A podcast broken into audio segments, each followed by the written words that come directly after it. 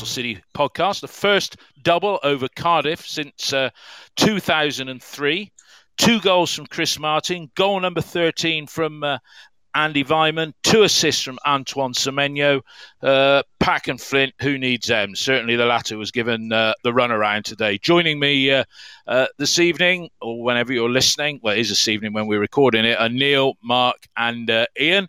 As we normally do, um, let's start with Neil. A quick 30 seconds, your impression of the afternoon's uh, entertainment. Over to you very tight first half. Not much between the teams, not much created by either team, but very fortunate that we actually, well, very happy that we actually went in at 1 1 and scored two minutes after them. Second half, much better on the front foot. Second goal, uh, well, the third goal for us was the clincher because it's the first time we've uh, been two goals ahead in a league game at home this season. Excellent. Uh, Ian, your thoughts, 30 seconds. I thought it was kind of a typical Bristol City home performance.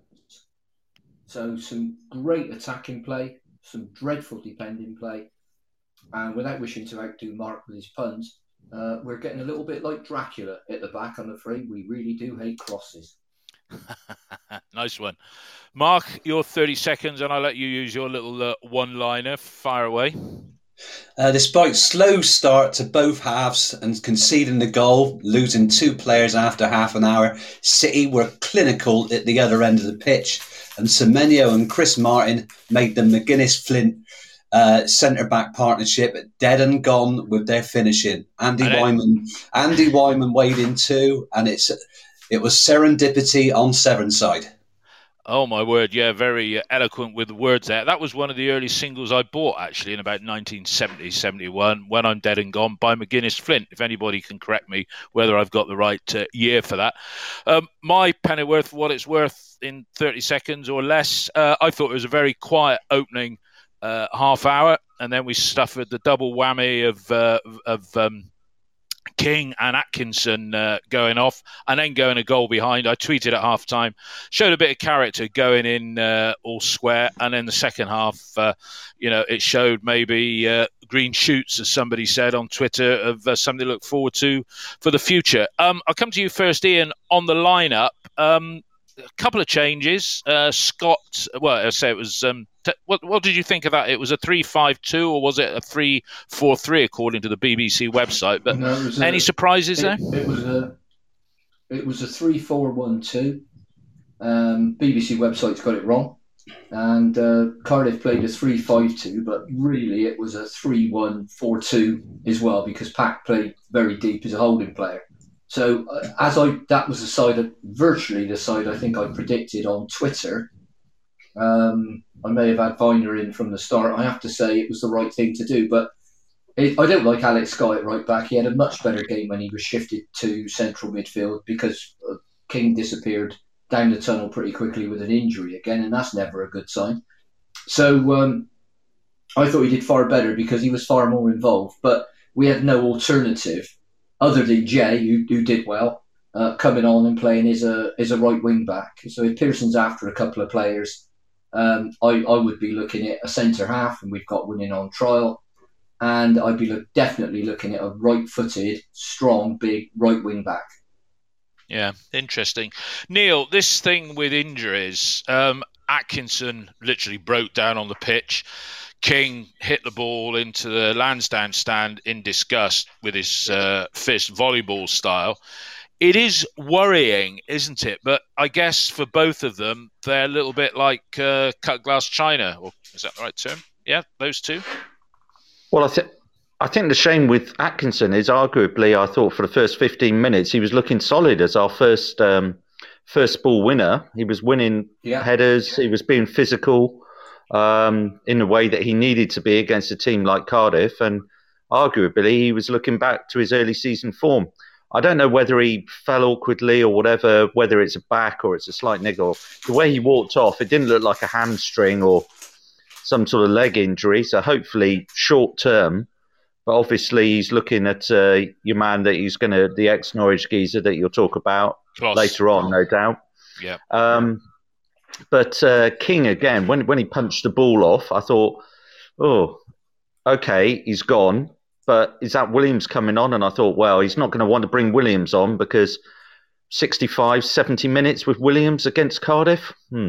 So then he brought Jay on, and we did the shift. And I agree with Ian. You know, um, Scott looks a lot better in the middle than over on the right. Yeah, I mean that's the thing. Uh, that's the thing, Mark, isn't it? I mean, Alex Scott, he's one of the players that you know gets praise from uh, Nigel Pearson, and when he did move into the middle, he was great. Somebody said to me when I said, you know, O'Dowda's in the starting lineup again. It's like starting with ten men. I'd say I thought we did okay today, nothing uh, special. But if you don't include O'Dowda, somebody said, well, what what do you change? Well, you could put. Um, Scott in the middle, and then move uh, out to play the wide role and play Vyner at right wing back. But, I mean, the, the, lineup was it was pretty predictable, really, Mark, wasn't it? Yeah. Yeah, I mean, we're so short of players. Um, small squad means that if you lose players to injury, that you know that you, you, you, you're, you're struggling, and, and we're re- and we're really struggling now. But I think the difference today is that we were great uh, in the second half. We were so quick to the second ball. I mean, Scott made so many blocks, and uh, you know his pass for the, for the, first goal, and you know the way that he, I think the way that he brought the ball out of defence, he looks very assured on the ball. The, the lad shows no fear at all. He's only a gangly eighteen-year-old, and I think we got a real star on our star on our hands, which is which is great. But yeah. I just thought the side where you know they showed so much bottle in the second half because I thought after the, we conceded the early goal that could have easily yeah. passed us by. But I got a, a, very nice surprise and we won the game more comfortably than the scoreline suggests. I'd say. I, I think you're right. I think you're right there. Ian, let me come to you for the first goal. You know, Cardiff had hmm, they they probably edged the opening half hour, and then we'd suffered those two uh, losses of arguably better players, you know, players that do make a difference to us. But uh, Han-Noah, he did a bit of a rick at the back, didn't he? Setting uh, setting uh, the ball up for Doyle. Yeah, what did you think? Typical Bristol City goal to concede. Uh, Han-Noah makes a mistake, scuffs the ball out with his left foot directly to a Cardiff player. Uh, the Cardiff player was Doyle, who they got on loan from Man City, gets hold of the ball, sets up the cross, cross comes in, attacker goes in front of Vyner, gets in front of Vyner, and scores the goal with Vyner screaming it. Um, the player does two things wrong. One, we don't mark properly in the box, and I can do some more on that later on if you want. And the second thing is we don't close down crosses. So it's a typical Bristol City goal against. Um, and there's nothing fantastic about it, just a mistake, a reasonable cross, and um, Collins Collins gets in front of Vyner by a long way. And, and, and, and it's a simple header. Max O'Leary can't do much about that because it was a good it was a good cross, but we don't this standing two meters away from somebody with your hands behind your back, go and smash him, stop him from crossing the ball for God's sake. Yeah, yeah. So one 0 and you're thinking two players down um, two good players down, you're thinking, uh oh, it's going the wrong way. But uh, Neil, the equalising oh, yeah. goal, it had uh, a, a, well a bit of bit of fortune with a deflection, but uh, was it a foul by uh, Flint on Weimann before the ball broke for uh, Chris to score? Mm-hmm. Take us through that second goal. Well, I, our first goal. Our first goal. Sorry, the second goal of the game. Goal, yeah. yeah. yeah, the um, arguably it was, but he stayed on his feet. I think the ref played the advantage from my viewpoint in the dolman with it. I mean, the finish, fantastic from Pearson. Uh, not Pearson, uh, Martin, sorry. Fantastic finish because arguably that was akin to the miss that he had against Derby. Uh, similar position, similar thing. Um, he picked his spot right in the corner, but uh, I think it was persistence from Weimann and making himself a nuisance there. But the boy Flynn, blimey, today yeah. he didn't he didn't enjoy that game, did he? Well, he didn't enjoy it against Weimann uh, over at uh, the Cardiff City Stadium either, did he? But, uh, but there we go. No, it was a cracking finish by uh, Chris Martin, and you know he's had his uh, detractors. You know, I'd be lying if I said I haven't said he's a bit slow, and you know that's probably the common view. But uh, he did okay today. In fact, they all did up front. Mark, in, we went in we went in square, and then a sort of uh, a cagey start to the uh, second half, but then uh, we got the goal that uh, put us uh, in front for the first time in the game. Jay Silva to Semenyo to Martin. Nicely worked goal, I thought that was. Yeah, and, and funny enough, I mean, both both the centre backs they just so slow in turning. And what I loved today was that both Semenyo and Martin really, you know, they played up against them and made them know they were there. You know, gave them a, got on a few scrapes. I think a lot of the players did that today. Tackled full bloodedly. It was great to see, you know, Cardiff players moaning about uh, rough treatment. Uh, you know, that was uh, it's nice to see it the other way round for a change. But yeah, it was uh, Semenyo just freed Martin in the centre and he picked his spot wide at the keeper. It was a fantastic finish. Yeah, right, right in the corner, and it's great for Chris Martin because I think he's he's much maligned, but that's seven goals he's got this season. He added physicality up front, and you know he's good at good at corners. I mean, some I think we, we, we might have wished he was there, you know, perhaps in the last minute against QPR the other week. But he really, he, he was my man of the match today. Uh, oh, right. You know, I was I was joking that he, we had Mart- Martinovic, you know, rather than uh, uh, uh Mitro- Mitrovic, Mitrovic, you know, because yeah. he, he, was that much of a handful. And they, they they were moaning they were moaning away those Cardiff defenders, and I was I was loving it. It was, it was great. Yeah, I mean, it did look it did look good, uh, you know, with power because Semenyo's game has gone up a notch or two, I think, over uh, well since he's come back from uh, that injury. And Andy Weimann, yeah, I'll get Ian talk about the the third goal. I mean, Han-Noah Massengo slipped the ball through to uh, Semenyo, uh, who again wrestled his way past uh, Flint, and uh, you know. It, goal number 13, I got a feeling that's uh, um, Andy Weimann's best ever return in his whole playing career, I think.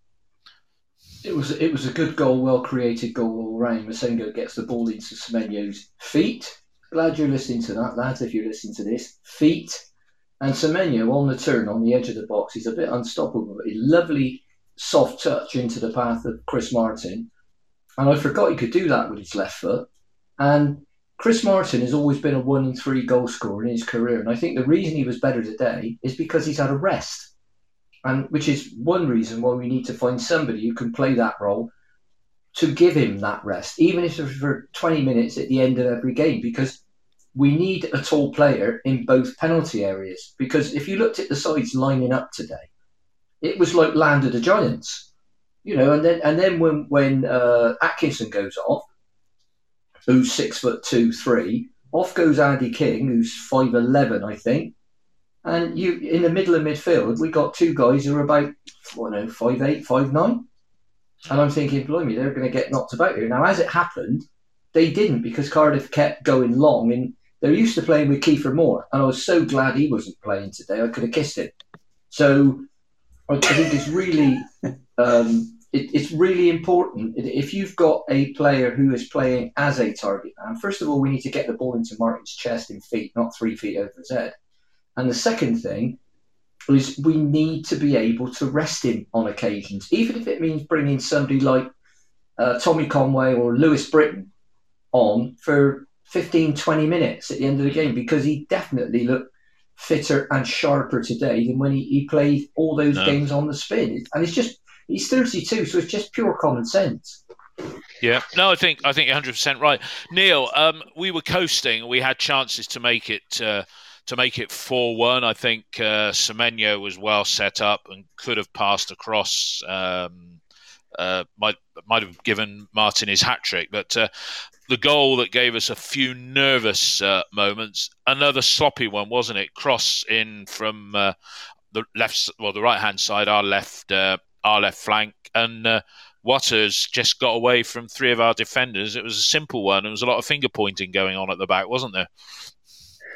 It was awful, wasn't it? It was awful to watch. I, yeah. I, reckon there was there was eighteen thousand or so City fans there that just went, oh, but they weren't surprised. Ninetieth minute. The difference today was that we had that third goal. Yeah. Once we had that two goal breathing space, I th- I was watching the clock from the Dolman, willing down the minutes, And I thought that third goal, whatever happens, we're not going to do a Forest here. We're not going to concede twice in, well, I didn't feel like we were going to different teams, but it was so sloppy, wasn't it?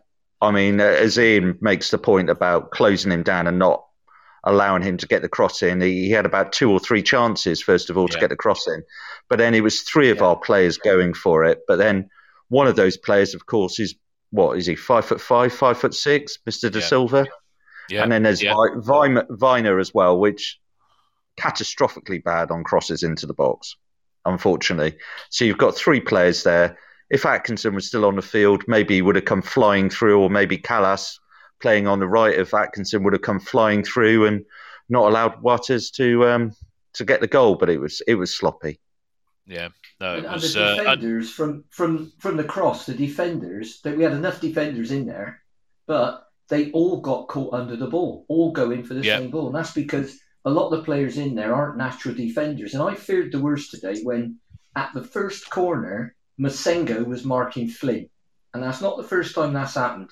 So he needs to get that sorted because when you've got Kalas and um, Atkinson on the field, even Cam Pring, for God's sake, Massengo on Flynn. Are you having a laugh? Yeah. No, not good. Well, not good. Yeah. Mark, um, the gate, the final whistle uh, went. I got berated by somebody. Uh, I, I, always like to skip away just before the end, and we had that little incident. It was after the uh, goal, and it was sit down, stay until the end. But you know, I just wanted to, just wanted to get out. So I apologise for those people in uh, Block 13, but uh, God help them if they get up before the end of a game going forward. Anyway, we digress. Uh, Mark, I've said to uh, everybody, let's pick a couple of players to talk about. Uh, you picked uh, individual performances today. You picked uh, Han-Noah Massengo and Scott. And I will say my little song to the tune of Wham, Wake Me Up Before You Go Go, Wake Me Up Before You Go Go. Oh, we've got Scott and we've got Massengo. There we go. Section 82. Instead of throwing bottles, try singing that one uh, next week. But um, Mark, Han-Noah and Scott, their performances today for you. Well, I mean, and and no, I mean, he's he's given a goal away, but um, you know, he's he's good at turning the ball over in mid in midfield and making those those electric bursts. And I think the second half, particularly because the first half was probably one of the worst halves of football I've seen at Ashton Gate. Nothing was happening really apart from the goals. He really made a difference, and I think we had to defend a lot on the edge of our area, which is why I was disappointed that we you know we conceded that late goal, but. You think that, we were we, it would be it was paper light, you know, with those two in, in central midfield, but they did well enough to, to you know to get get us breaking out of defence and, and, creating chances, which we finished clinically. That was a difference today. We we weathered a storm at the start of, the, of both halves, and those two players did make a difference in the centre. I certainly wouldn't play them there there every week, but we got Alex Scott as assured who can pass the ball he can certainly win so so many fouls because he gets he's got a low centre of gravity, mm. puts himself between man and ball. So you know if you want somebody to run the clock down, you know get you into a good position, he'll bring you lots of free kicks. Yeah. He can pass the ball, and we know he can finish. M- Massengo, I think he's becoming a better player. In a, uh, he can pass the pass the ball as well. Not a bad bad creator. Sometimes gets caught in possession, but he never lets his head drop. I think that's a thing with him. You know, where somebody like Vyner completely drifted out of the game last week against Fulham, he doesn't. He keeps his head up and he keeps keeps battling. Uh, and that's what I loved about him today. And I think that's uh, why why we, we won the game because you know we got players like that who were prepared to battle even when we were behind and uh, get three very valuable points that puts a lot of breathing space between yeah. us and the, the relegation zone. I'm just saying about the midfield there, uh, Mark, and I say Ian and Neil are going to talk about other individual players, but Han-Noah and Scott, and then either side of them you had Dasilva and O'Dowda. Um, at the start of the season, we were saying the ideal midfield was Han-Noah, Matty James, and Andy King. Yeah, and both James and King um, have been uh, yeah, their injury records a bit iffy. King more so. What about a midfield? If you're going to have a three man midfield, what about Han-Noah, Scott, and Williams when he comes back? Yeah, because that's well, got a bit of everything in there, hasn't it? Yeah, well, it's got somebody who can tackle. You know, all the heavy work with lifting then would be done by by Williams. But I think yeah. you know we, we Cardiff were a bit lackluster today. Um, I think you know you'll play sides who are a lot more capable when uh, when they when they win the ball they'll they'll they'll hurt you. Mm. And so I think I don't think we'll get away with it against many sides. We did today, but we need to be more combative in the centre in the centre yeah. of midfield. Yeah, uh, not, not taking any anything away from them. Um, but you need you need a Joe Williams or a player like that who can tackle, and we haven't got anybody at the moment because uh, you know um, you know they're injured. Uh, James is injured. Don't know if he'll be ready for Tuesday. Uh, King doesn't obviously he looked like he aggravated something. I think he went off against Fulham. Somebody told me he looks like he's he aggravated. He aggravated me. All right, Mark. Let's. Uh, that's your, done. Your two. Ian, you you you had first dibs on this, and you took uh, mm-hmm. arguably man of the match and the most improved player, Martin and Semenyo. I mean, they did look a handful, but as I say, Aden and his uh, cohort at the centre of defence, they look like they had lead in their boots, didn't they? But Martin and Semenyo, your thoughts on them today? What I like about Semenyo, and he will improve. He needs to. He still needs to improve his finishing. He's calm. He doesn't react when he gets kicked. He doesn't lash out, and he's a young man. So he's calm, strong, fast, powerful, and he hits the ball harder with both feet than any other City player I've ever seen. Yep. Now we've had blokes down here who can really give it a dig. Jimmy Mann, Alan Walsh, to name but two. I think he's probably it's as hard as Walshy with his left foot and as hard as Jimmy Mann with his right. And if you, if you see the kid, he's a unit. I mean, his thighs are the size of my waist. Both of them. I mean, he is a big, big old unit, and he's he's quick as well, and he's he's, he's reasonably nimble. He can sort his feet out quite quickly, like for the first goal up at Fulham, where he, he jinks one way, then the other. He did it again today, but he didn't get the ball away quick enough, and somebody blocked it. But no, I, would I'd agree on uh, and Chris Martin, um, two great finishes, right foot, left foot. I was praying for him to get the header for the yeah. It would have been good. It would have been good. But good. It would have been good. But good that he's had a rest and he's a better player for it. So I'm not saying get rid of him. I'm saying keep have him and someone similar who can play up front if he's out. Now, a, another quick one. Uh, I've looked at uh, Timm with two M's Klose. He's not kicked a ball since July 21. Yep. Let's come on to so that in a minute, Ian. Talking about the, he, the transfers. Is he going to get? Right? Yeah. Is he going to get? Is he going to be fit enough? No, but he might be able to say see out the last 20, 20 minutes, minutes of a game. Yeah, that's true. Yeah. That's true. All right, Neil, you picked uh, to, to, to analyse uh, Jay Dasilva and Zak. As I say, I, I was advocating Jay in that right wing back that he did so effectively in the cup game, but then perhaps less so in the league game up at uh, Craven Cottage. But your comments on those uh, two guys who were on the right side of the City uh, defence today? Well, if I deal with uh, Jay first of all, there is a man who is not comfortable on the right, isn't there? His body language, the way he's playing, he's he's used his whole career to looking over his left shoulder, I would imagine and now he's having to look over his right shoulder. He doesn't like using his right foot. He will try, you know, he's not quite as bad as Brian Tinnion with the Tinnion turn that would go the full 360 to get it on his left foot. but he's somewhat akin to it. Um, if a guy's running down, he doesn't like putting a tackle in on the right hand side. He would rather go across with his left foot. He gave the ball away um, badly with a with a kick out with his right foot that we conceded a free kick with about 20 minutes to go. Um, yeah, he doesn't look comfortable there. Doesn't look comfortable there, and he's obviously been shoehorned in there on the basis of the fact that we haven't got anyone else. Uh, okay, just and, to pick you up on that, there, that's a real. Yeah. And that's a real. Sorry, that's a real, real kick in the teeth for Simpson, isn't it?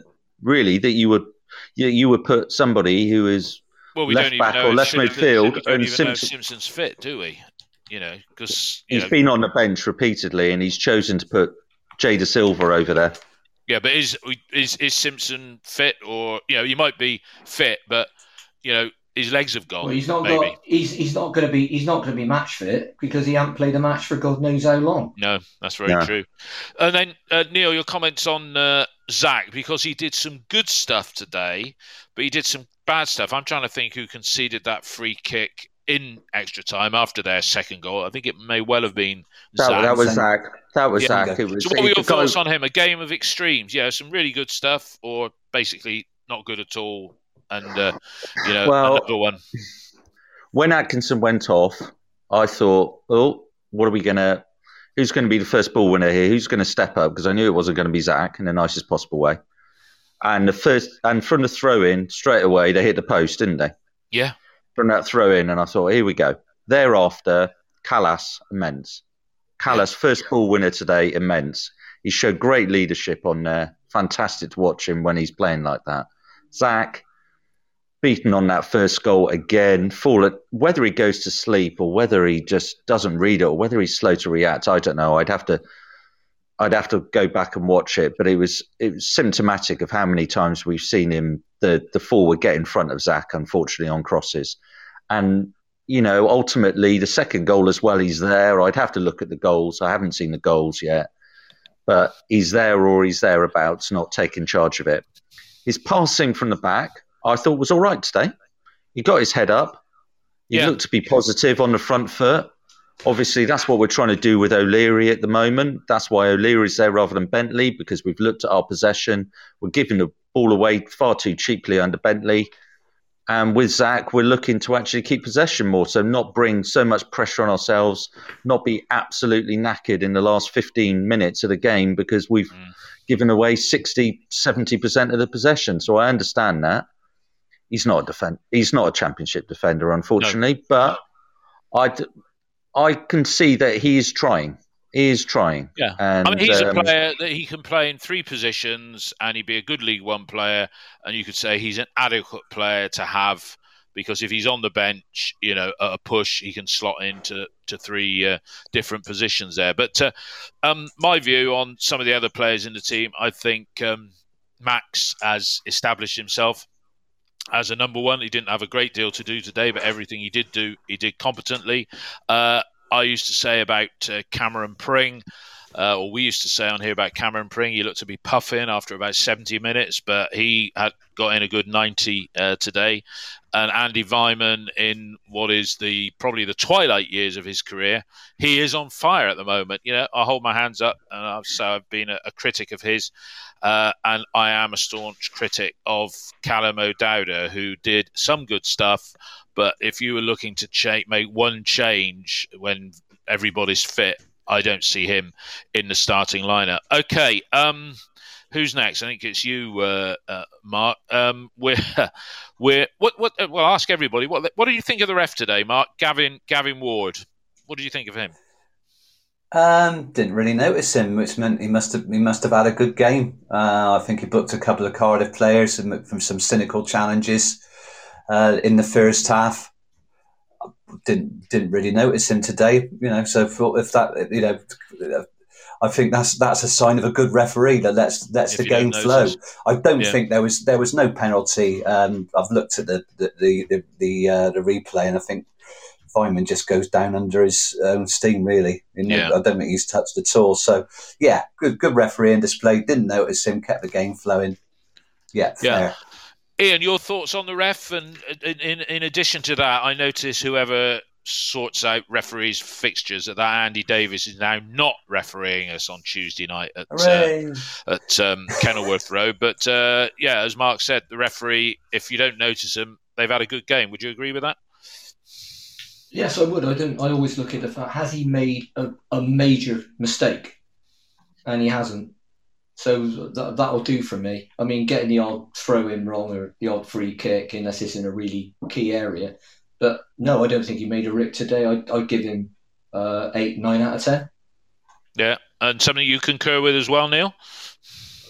Uh, two things about the ref today. First one being kind. It was interesting on the Collins challenge on on Kalas where he gave him a yellow. That could easily have been a red, but I could see why he didn't do it. Mm. Why he gave him a yellow. For me, I completely concur. If you don't, if you're not talking about him, then he's done a really good job. But what I would say is, from my position in the dolman with uh, Mr. Graham Clapp behind me, anybody that knows Graham, if he's not shouting and screaming about the ref, and how rubbish he is, you know that the rest pretty much had a decent game, and he wasn't doing that today. So there we standard. go. and I know Graham, if he ever listens, will have a laugh about that, but it's true. I think he does. Well, how, how does. long has Graham been a referee's assessor, Neil? oh, he uh, yeah, he has some choice language with my two sons there that just crease and start laughing. He harangues the linesman and harangues the the refs and all the rest of it anyway. But he'll he'll be chuckling on this. Oh, but um, I don't think actually did did they have an offside today? Just thinking about the linesman, I don't remember Cardiff having one offside today. I can't remember the linesman actually making a decision. No, no, strange one. No, it was, uh, and and and you know, look, talking statistics or have you? We had forty eight percent they had obviously 52, 12 shots, six on target, 16, five for them, three corners for us, six for them. Their most of their six, or certainly three of them, came in the first five minutes. Okay, Mark, um, here we are then. 19 games left. We're sat in 16th. If we look down, we are 14 points clear of um, Peterborough. They do have two games in hand. If we look up, we're five points behind ninth. Now I know some teams have played less than us. In the main, teams have played less. But um, should we be looking up or still looking over our shoulders? Mark, you first. Should still be looking over our shoulders. The uh, it's get to fifty points. it's get get the safety. We should need to win five five more games out of the uh, last nineteen, and you know one draw 50 should keep you up this season. Mm. And and we got to rebuild over the summer, get the big wage earners off the bill, uh, off the uh, off uh, uh, off the uh, payroll, and look to wheel wheel and deal because everybody's brassic at the moment, apart from the, uh, teams with parachute payments. Parachute so we're teams. all we're all fishing in. We'll all be fishing in the same pond, unless you want to end up like Derby County, who you know, could be a week away from going into liquidation. That's what you get if you keep uh, spending money you haven't got. Yeah. So yeah, safety this season for me. Like to finish halfway, but let's get get safe. And get that means you've got just got to keep keep playing. You know, grinding out results, even if they're not the the the the, uh, the, the football's always going to be great. It's all about yeah. grinding out results. Yeah, no, absolutely right, Ian. Um, on the same theme, but if you look, it's not it doesn't get easy for City because four out of the next five are away, and we begin with a trio of away games at Luton, Preston, and Blackpool. We've had some pretty shitty performances at all of those grounds over the years. I can think of five at Luton, five at Preston, and five at Blackpool at various uh, at various stages. Are you sort of looking up? And I'm just talking about aiming for a top half finish, which would be amazing. Yeah, I to say we're five points off ninth, or should we be looking? Um, should should we still be looking over our shoulders, even though we're 14 points? I think Derby are done today now, having lost to, to Forest, and probably going to lose some players in the in the what's left of the window. But um, what are your thoughts? Up, looking up, or still looking over our shoulder? Yeah, I think I got it. Um, look, looking, look, looking over our shoulder. There's no way that we. What's the significant of ninth? How about looking at six? Well, no, because there's a, there's a gap. There's a gap there. Yeah, I'm I'm just look. I, I just looked at the league table and I thought that's an achievable number and an achievable number of points. You know, it's five points. It's not if you what, look up to what we six. need to do. Oh, by the way, Andy King's got a hamstring injury again. Oh. Um, Hang on, hamstring injury. We never get any of those. That's quite rare, isn't it? No, it's really unusual, isn't it? Um, it's very unusual. No, certainly we need to look over our shoulder um, I did some analysis on the teams down at the bottom, and the only one that's got a chance of of pulling of, of getting anywhere near us is Derby, and they they would now have to play twice, pick up twice as many points as us um, to get to fifty points. Yeah. So uh, the one that could it'd be interesting that Cardiff and Reading could easily get dragged in. Reading, because of their points deduction, is hovering over them. And if they don't hit the right financial numbers, and they ain't going to, um, they could get another six points knocked off them. Now, if they got six points knocked off them, they swap places with Peterborough. So yeah. I, I think do we? And I'll, I'll, find the analysis while you guys are, are talking that I did is how well teams would have to do before today, and they would. I mean, I think one team it was either Barnsley or Peterborough. So far this season, they've picked up 19, 19% of the points they played for. They'd have to pick up 55% to get to 50, to get to 50 points ahead of us. Not, I don't mean 50 points ahead of us. I mean 50 points at all. So that is incredibly unlikely. Yeah. Um, so I, I, am I worried about relegation so I can't sleep at night? No. Is it still mathematically possible? Yes. Um, and I think what uh, what we should do, we don't need to complicate anything. What we need to do is look at the next game, win it. That's it. I don't worry about who we got next week and the week after that because you might get to the next game after Luton and not have half your players available. So yeah. it's, it's, pointless looking at it until you know um, who's going to play. Because if you look at the Luton game, uh, I can't see Atkinson and King being available. No. Yeah, I think you're right. So you've got to leave. You've got to leave out. Is Matty James going to play? Uh, Pearson was talking about, oh, be, he might be available next week. We heard that before when he did the same injury. He's got an injury to the bottom of his foot. And we heard all that before. Now, what you might be able to do is get to a point where James plays 45 minutes and um, Williams. Joe Williams yeah. plays 45 minutes. You might. Um, Williams was on the bench today and he was singing Cardiff Got Battered going down the, uh, the changing room tunnel. He looks quite chipper. So I would think he's thinking, and Nigel Pearson probably thought, well, if I give Joe another another game off, then I might be able to unleash him uh, when we're at uh, when we're at Luton or the following Saturday. You know, if, if they were both in the squad, it'd be a big yeah. big bonus. Okay. But okay, you know, we've got a, we've got a, a, just play the next game. Don't worry about the league table. League table will sort itself out. But looking at the table, I think is a bit of a waste of time until we've won another. Say, say we won the next three on the trot. Yeah, I'll have a look at the table then. Yeah. Yeah. Okay, Neil. Same question to you. I mean, today Derby, Barnsley, Reading, Peterborough all lost. So did Cardiff. Hull got a surprise one 0 win at Bournemouth. That's two on the spin for them under new ownership. So that's the uh, that's the um, uh, what do you call it? Optimistic bounce that they're suffering from. But uh, are you looking and sort of saying, well, you know, let's just try and finish. Let's try and aim for something in the top half, or should we maybe take that view after we've completed the next? Trio of games which are all away from home? Start of the season, I thought 15th. That would be a good place for us to be. Mm-hmm. And we started off playing quite well, didn't we? And we even got yep. to the rarefied heights of about ninth at one stage. Yep. I think eighth or ninth. And then I was thinking, oh, okay, are we going to be top half? And then we we obviously dropped off. I'd say for the last two or three months, David, I've been thinking three worst teams, three worst teams. There just needs to be three worse teams than us. Yeah. Ultimately, one thing that we've done well this year compared to last year's absolute nightmare of a season that was, second half of the season, is we've beaten the teams down the bottom, haven't we? We've beaten we Barnsley have.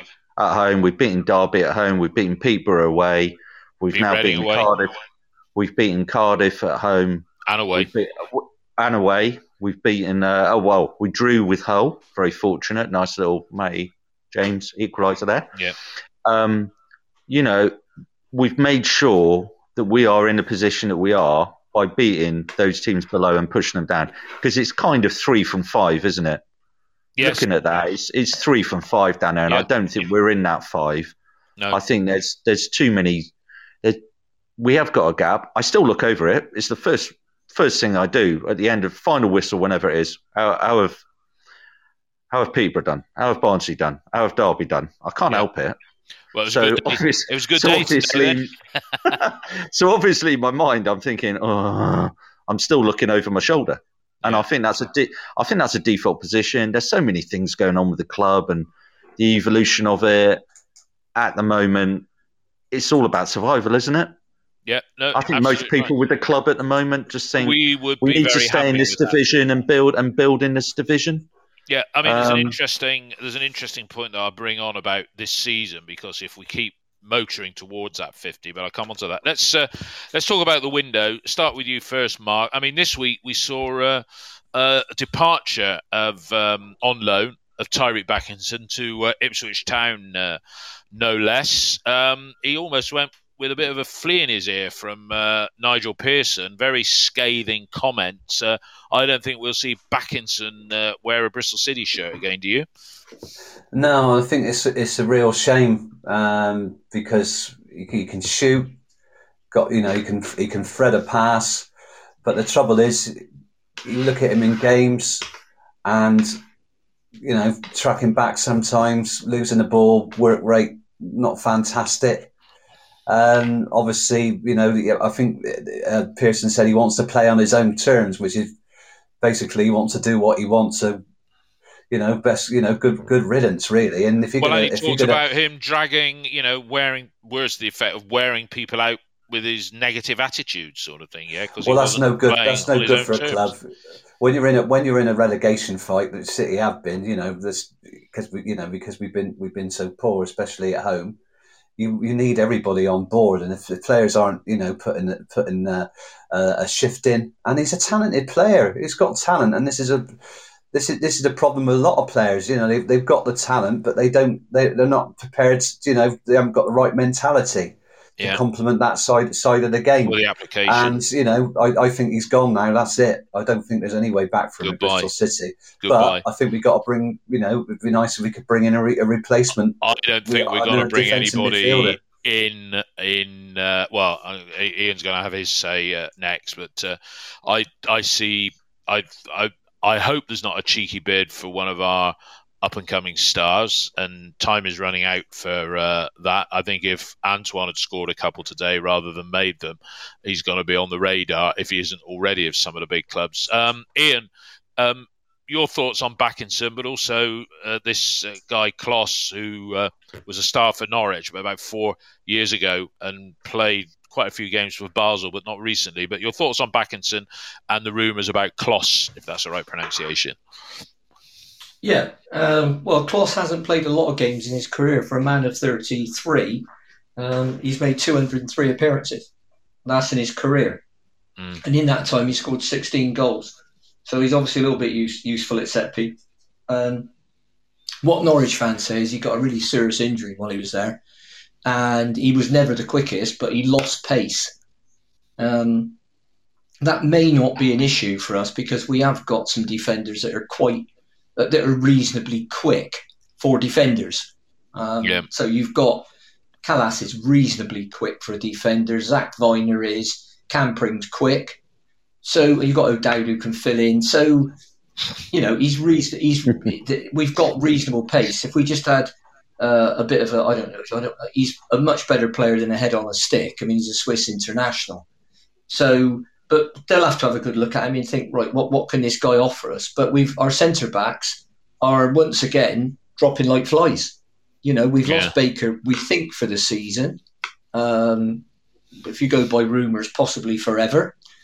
Um, and uh, Pearson is very dismissive about Robbie Cundy. Um, so that's two. You've lost Atkinson today. That's three. Taylor Moore is out on loan and Pearson don't want him back. No. So that's four. So we need to do something. Uh, and like I said, I think the two two positions we need the most. That's assuming, and this is a massive assumption, that Joe Williams and Matty James can get fit and stay fit for at least another, I don't know, ten games between now and the end of the season. Um, so uh, you know, I mean, Timm Klose was, maybe still is, a, a class player. Now, on Tyreeq, I thought what Nigel Pearson said was unnecessary and unfortunate um, because I've got some Ipswich people that I have some banter with um, on Twitter, and they're all saying, Well, what's the matter with this kid then? And I said, Well, he goes from being one minute, you see him score a goal like the one he got at Wycombe last season, and you think, Wow, this kid can play. And he got a really important one. He's got the, he's got the physique of uh, Patrick Vieira, hasn't he? You know, he's got that yeah, gate about him. One minute he's like not, Patrick Vieira, not, and another week he's like, I don't know. Ford Sierra. Um, yeah, no, Ford he, Sierra. I, th- I think Tyreeq is one of the one of those players that needs a cuddle and uh, possibly, but he'll go from looking really good to really poor in the space of minutes. And uh, he's not great in the air for a kid of his height. No. So he may need to grow up a bit. Now, if you look at the Plymouth fans where he was on loan in League One, they think the world of it. Yeah. So is it is it management? I don't know. But he was daft saying that because Ipswich have only got an option to buy him. Yeah, it's not a it's not a done deal. So that kid may finish up back. Now Pearson's then going to have to put him in the land of the banished with with the other people, and you need to be very careful because Mark talked about well, you know, if we can shift some players out in the summer, we're not going to unless we pay off their contracts, and that's a no. bit pointless in, in cash terms. So you know, we, we've seen this window, unless something happens in the last week and it's a little bit air scare them, you're not going to move on players that aren't playing regularly. You're not going to move on Nakhi Wells. You're not going to move on Kasey Palmer. No. Um, so it, it's it's all very well us saying, well, yeah, if, if, we need to move players on, they ain't going anywhere. They're on contracts. So no, unless you really... unless you buy them out. Yeah. Unless well, why would out. you do that? Because all you're doing is spending the money quick rather than slow. Well, but you buy them out like and you Palmer's... take a big loss. You take you take you take a you. Dave, we can't afford to take a big loss, mate. Look at the accounts. We, we, we can about as much afford to take a big loss as Derby County. Yeah. In fact, they could probably take it more than us because well, I mean, I once you're up to your neck in it, you might as well go up to your. I'll come on to something well in a minute nose, about, about losses and points and, and, and what have you. I mean, well, Neil, you, let me just just just finish with Neil on the on transfers and there's a couple of other topics, and I'll come back to FFP and stuff like that.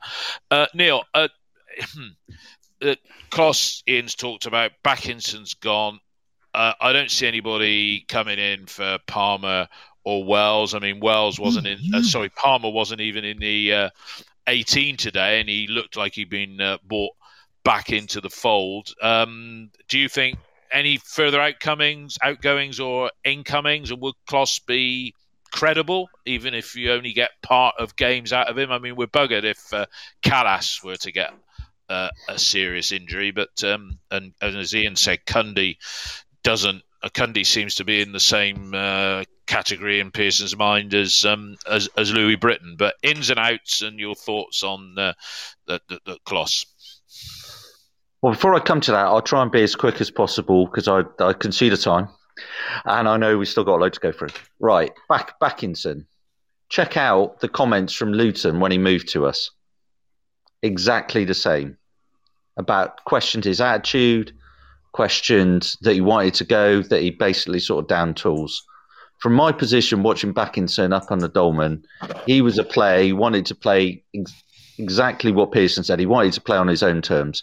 The amount of times he the throw into him where he's played it straight out, or he's under hit passes, or he hasn't physically got involved, or he hasn't picked up his man at corners or free kicks or whatever, or he's dozed off and raced around. He doesn't want to do the things that he doesn't want to do. So I heartily agree with what Pearson said about him. So moving on from yeah, great. No, move, move, moving on, moving on from Bakinson. Yeah. No, moving on from Bakinson. Klose, I don't think we're looking at it as he's going to be starting.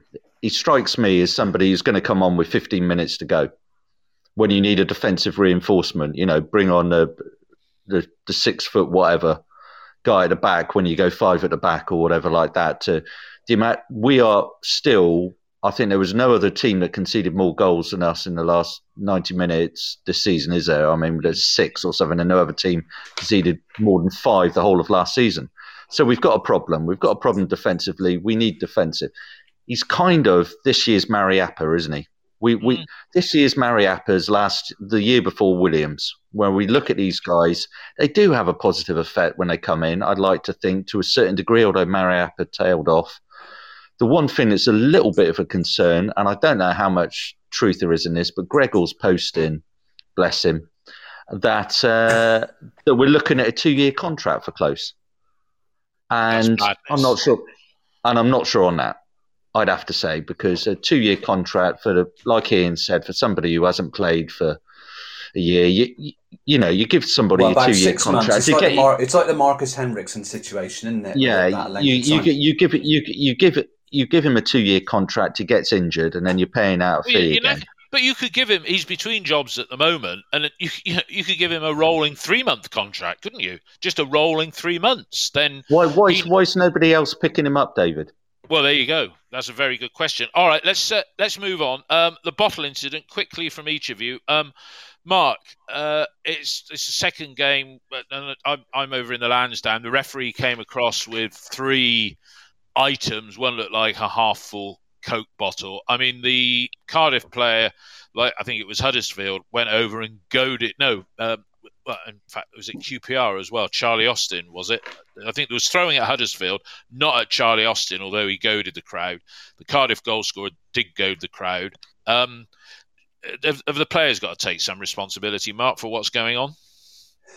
Yes, but it doesn't condone the behaviour of the fans. And if fans are, are, are, caught, throw you know, and they should be caught on camera because there's CCTV, every, CCTV everywhere, that should be a lifetime ban. Because yeah. you know, if you strike if you strike a player, I mean, you know, you know, if you've got a, a full bottle, I mean, they used to they used to take the tops off, didn't they? Um, before you, you know, if you're yeah. buying them in the kiosks in the ground, I don't know what it, what it is now. But no, you can't condone that sort of behaviour. It's just ridiculous. All right. They needed if that's a deterrent, ban them for life. Yeah, Ian. Um, you know, you cut the players don't help, but if you're if how do you stamp it out because it's honor amongst thieves? You know, if if if I was not in the group, but I could see somebody in block 52, row L, and I saw him throw it, I'm going to split on him, aren't I? You know, should should you should the people be calling them out to the club so they know if it can't be identified on CCTV? Because the last thing we want is points deduction because of misdemeanors like that. Yeah. Well, in answer to your question, uh, years ago it would have been glass bottles in terms of taking the tops off, well, that doesn't really work. If people want to throw something, they'll go in the ground with bottle tops in their pocket. So mm. if they take the top off, they just put one on it and throw it. Um, you could only serve uh, drinks in cups or glasses, not give anybody a bottle. Um, you certainly wouldn't want to give them a can, would you? Because I mean that's got some real weight in it when it's full. Uh, if they catch people throwing bottles, my understanding is they are banned and they've got CCTV down there. It's unbelievable. So they will find whoever threw the bottle and they ban them. And if they turn out to be 11, 12, then they got to ban the Guardian as well, haven't they? Yeah, because they've, absolutely. They've, ta- they've taken them there. So that's going to happen. And my fear would be, even if no one gets hurt, this is now the second bottle throwing incident at Bristol City in the last two or three home games. Yes, you're right. Um, and you you you can't do that. And and I was having a uh, we were having a chat about uh, form and things like that. We are now the sixth best home team in the division on on current form. Uh, we're 23rd away from home, so yeah. it's completely turned around from the start of the season. But that's and what... we're actually 16th overall, yeah. which is about where we are in the league, isn't it? Yeah, absolutely right. And I mean, and those home performances, we're getting goals. We're on the, the right end of two, three, two scoreline since the uh, turn of yeah. the year, and that's going to keep the fans happy, you know. And the way performances, whilst we would love it to be like it has been for three years, you know, people are going away having been entertained as we were today. Neil, um, your view on the uh, throwing briefly, and then I'll come on to the final point which I'll begin with you, Neil, and then wrap it up with uh, Mark and Ian. But Neil, the, the bottle throwing, you know, it's um, the players or the fans should know better. What do you think? Yeah, it's it's it's a difficult one, isn't it? Because that section eighty-two, we enjoy the tribal element of it there, and the people that stand there, and the whole thing with it. But there's a collective winding up. I th- I think now I, I, I can't imagine that the stewards would actually go in and and attempt to get somebody out during the course of the game, really, because the nature of that area of the ground is such that really you cause more problems. And then afterwards, as I was walking down the Dolman today, I decided to go out the south stand way rather than the Dolman sort of uh, Atyeo stand way. And, you know, they all. Um, they all sort of emptied and kept, came walking past me, and they're all wearing dark jackets They've all got the same haircuts. They're all wearing dark jackets. Yeah. I know. I know what Ian's saying about picking them out, but for somebody who, David, you're aware of what I do for a living. I, I am. And and really, logistically, the uh, you know, it's not going to happen. But it's a it's a men- mentality now, isn't it? We're not the only ground in the championship that's no, got problems with this. No, absolutely right, and you know, and they can identify on CCTV. You know, they've got enough uh, CCTV in there they can just focus on it. They know the exact minute when it happens, and I'm sure they can do frame by frame and even look at the trajectory of the bottle or something like that. Well, I, I think I think what you what you would probably do is that you would figure out who's got the ticket for that particular seat. That's the one thing with modern day stadia, isn't it? You you figure mm. you know which seat it's come from, you know the person. Yeah. You you focus in on that, and then you just write to them saying, "Sorry, banned. You're, banned. You're banned. Not wanted here." Right. Okay. Well, final with the point. CCTV, you Sorry, can you can they can if you've got a handful of coins out on that CCTV, they can tell you what coins are in your hand. That's how good it is. Yeah, and it, it goes all the way down Winterstoke Road as well because I've actually been in the control room and seen it. So, you know, I don't think it's a problem identified. I take your point that there's uh, they're all in uniform, aren't they? You know, you've got the the Burberry and the black black hat and all this that and the other. Could have their scars pulled up around their face, but that's why you need stewards in an area. And you know, let's not criticise um, that section overall because it's probably possibly one or two people that have thrown those objects. Spoiling it for everybody probably, else, yeah. Yeah. Well, they're probably they're probably right at the front because um, because the next thing it'll be oh well no no one's allowed to stand we've got to go back to all seater because da da da da da and all that nonsense. So if we've got a safe standing area, in order to keep it open, then we, we need. Well, it's up to the people. Like it's up to the people, and I know you've bracketed them all together, uh, Neil, and I don't disagree with that view. But it's up to the people, you know, alongside or adjacent, because they're not all uh, idiots, and they are responsible. You know, they're just the the the ultras of our club. You mm. should really turn somebody in if you see them doing something that could lead to you not being allowed to sit in that part of the ground. Yeah, they yeah, can just say until. No, it won't. Well, it won't. All right, let's, let's, let's, yeah, go on. Go on. No, you. Uh, there has to be some accountability at some stage. That's the only way it's going to change. Moving yeah. on. Yeah, okay, so moving you're, on. You're talking about, you, you're talking about self self policing, aren't you? Really? Yeah. No, either you're banning them, lat- you know, later on or whatever, but there has to be some accountability. Yeah. Well, yeah. we'll find we'll find well, out we'll because, we'll if, find this out because if this is the second incident, incident, you know, if you it's know, reported, if it's reported then we, we, we, will hear if we'll people hear are being uh, Dave, your phone's, your, phone's, your phone's, Dave, your phone's feeding back. I know. I don't know why that is. anyway, anyway, right. You'll be on it. There we go. There we go. Final point. Final point with, uh, with Neil. Neil yeah. and then to Mark and Ian. Um, um, FFP, FFP, if we get enough points, enough in, the points bag, in the bag, could we, could we take a six, take point, a hit point this season, season because of our no. financial? It can't happen. It, happen. it has to be next season if it is going to happen. We're, we're, we're within it for this year. The problem is next year, from my understanding of it. Next year is when our season where we made that profit through Mr. Ashton's wonderful bringing forward of the Kelly transfer money kicks in because then he he probably got a massive bonus for the first time we've made a a profit in 20 years or whatever like that. But by doing that and bringing that money forward into was it the 18 19 season off the yeah. top of my head yeah. where we made the profit? That drops off.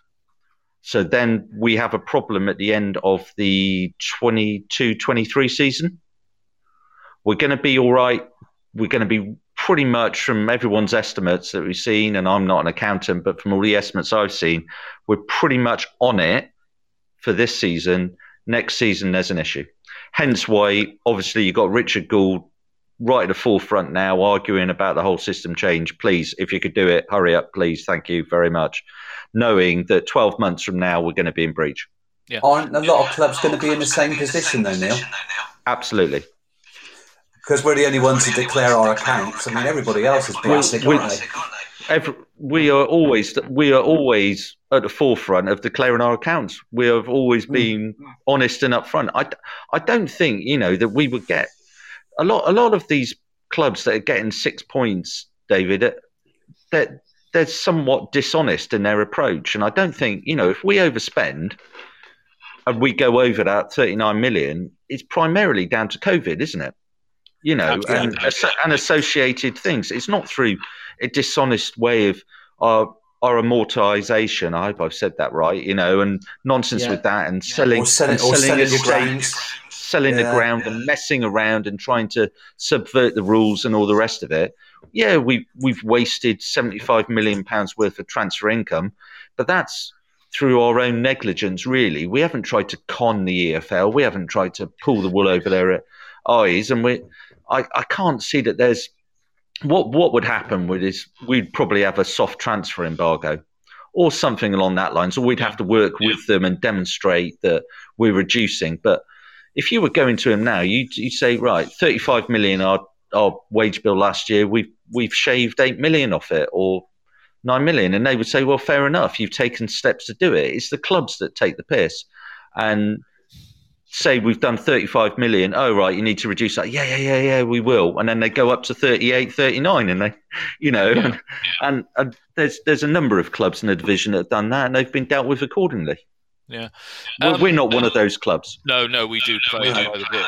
Uh, mark um, your final comment um, Richard Gould said that we'd rather take a points deduction and sell our best players. I think, if I heard that correctly, am I right in that assumption earlier in earlier in the week or last week? Not, I'm not sure. I, am I'm pretty pretty shocked to hear that. But um, I did. Yeah, can I can I answer that? Can I answer that? Yeah, go sorry, because I do know about that was taken. That was bloody Gregor taking something a hypothetical situation completely out of context. If if this was to happen could, and there was a lot of ifs, and would, you know, in a worst case scenario, if, if, if, if, if, if, if, would you sell your starlets, your fantastic Scott Semenyos on the cheap, or would you take a six point hit? Well, if, if, if, if, if, if, if, we'd rather take a six point hit. It's not going to happen, David. I'm no, I'm content no. with it. It's just that that was clickbait from Gregor taking a comment out of context a hypothetical con- comment.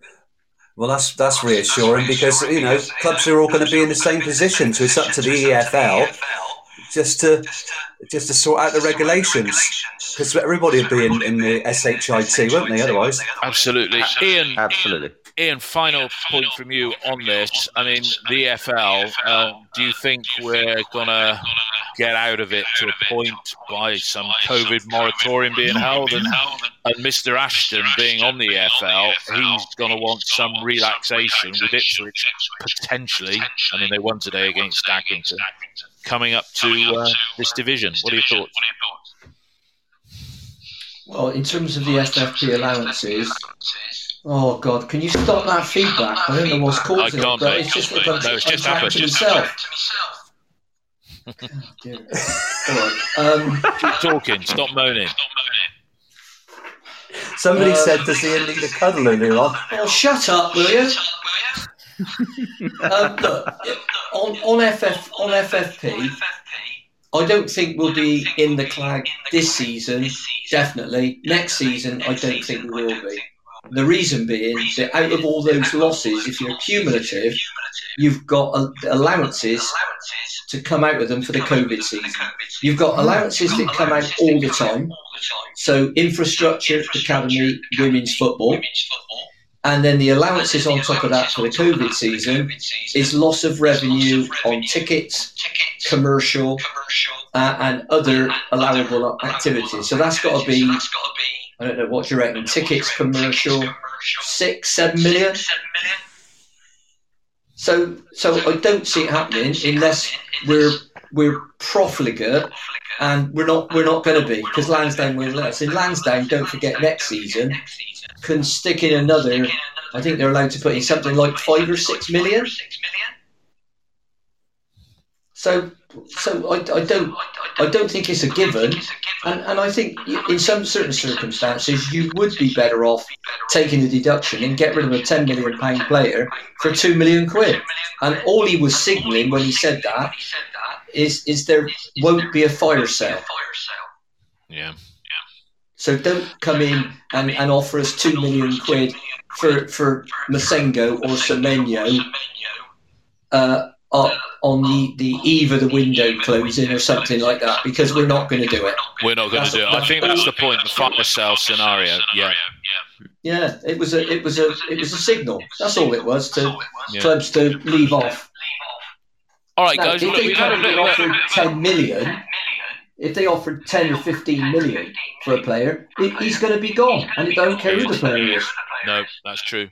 Guys, I think we've had a really good uh, session. Thanks for coming on again, Neil, Mark, Ian. I don't know what happened with the sound in the last 10 minutes. As, uh, we've got this awful feedback there.